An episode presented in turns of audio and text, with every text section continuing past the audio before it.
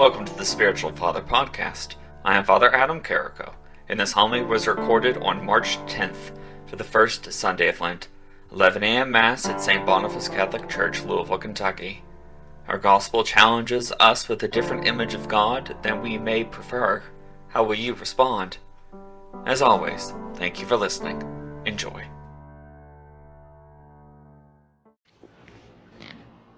Today's gospel leaves us in quite a predicament if we open ourselves to the frustration that it may point out. Uh, the predicament is, is that we are stuck somewhere between a God, God the Son, who is capable of experiencing hunger, a, a God who has become man and is weak, is capable of being tempted by the devil himself.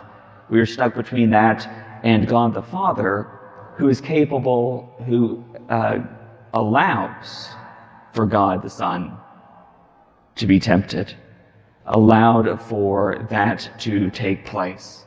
And this is a challenging reality for us that God is, is possibly weak on one hand, and on the other hand, is capable of putting us to the test. God the Father, who is capable of testing us, is not certainly the uh, favorite image of many. We certainly prefer God the Good Shepherd, uh, God the loving teacher.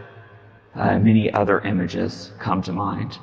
But God the Father, who is capable of putting his only begotten Son to the test, that's not on the top of many people's list of images of God. But if we think of, of any human father, of any father really, uh, there is the temptation to come to the rescue, to make things better. The, the perfect father would not desire for his son or for any of his children to suffer. But the father that doesn't uh, provoke the child to grow is also not doing his job either. The father that gets in there and does everything for his child so that the child doesn't learn, doesn't grow, isn't ever challenged, is also not quite fulfilling what it is to be a father.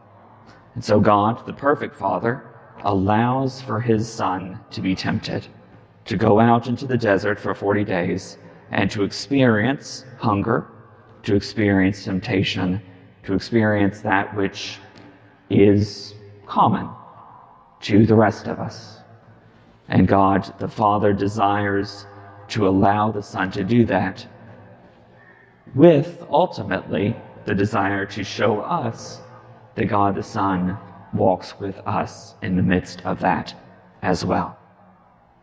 The Hebrew people, the Jewish people, having gone to Egypt, did not need to be put into slavery.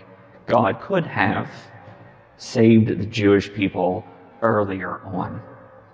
But the predicament of the Jewish people got worse and worse. They were enslaved by the Egyptians. They began to forget that they were beloved children of God. And God uh, sent Moses in, the, in due time, sent Moses to free the people but even then, they spent 40 years roaming the desert.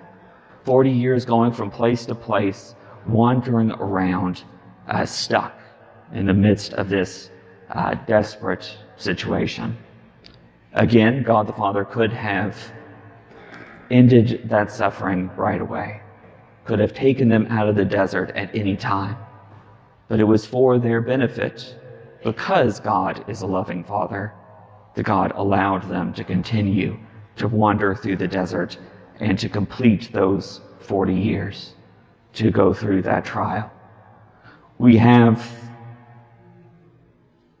we have a loving Father. We have a Father that desires for us to grow. The balance between loving us exactly where we are and challenging us throughout our lives to grow, to become more the children that He desires us to be, that God knows that we are capable of being.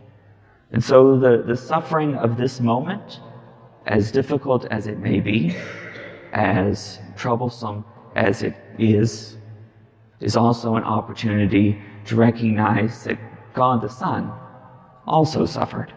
Suffered the temptation of the desert, suffered the agony of the cross, and loves us through that, because of that, and in spite of that, all at the same time. We have a God that is of these contradictions, capable of experiencing hunger, capable of allowing the beloved Son to suffer that uh, temptation, but ultimately loving us through that. We have, through these 40 days of Lent, 40 days that mirror the 40 days of Christ in the desert, mirror the 40 years of the Jewish people in the desert. We have these 40 days uh, to unite our suffering with that same God and to grow in our capacity to hand that over, to hand that suffering over as a sacrifice willingly accepted by God, our loving Father.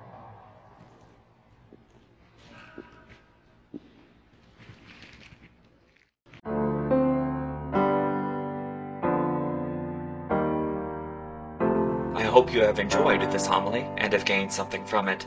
For more from Spiritual Father, please visit spiritualfather.org, where you will find other homilies, blog articles, social media posts, as well as links to various projects. Thank you for the support. May our Lord and Savior bless you this day and every day to come.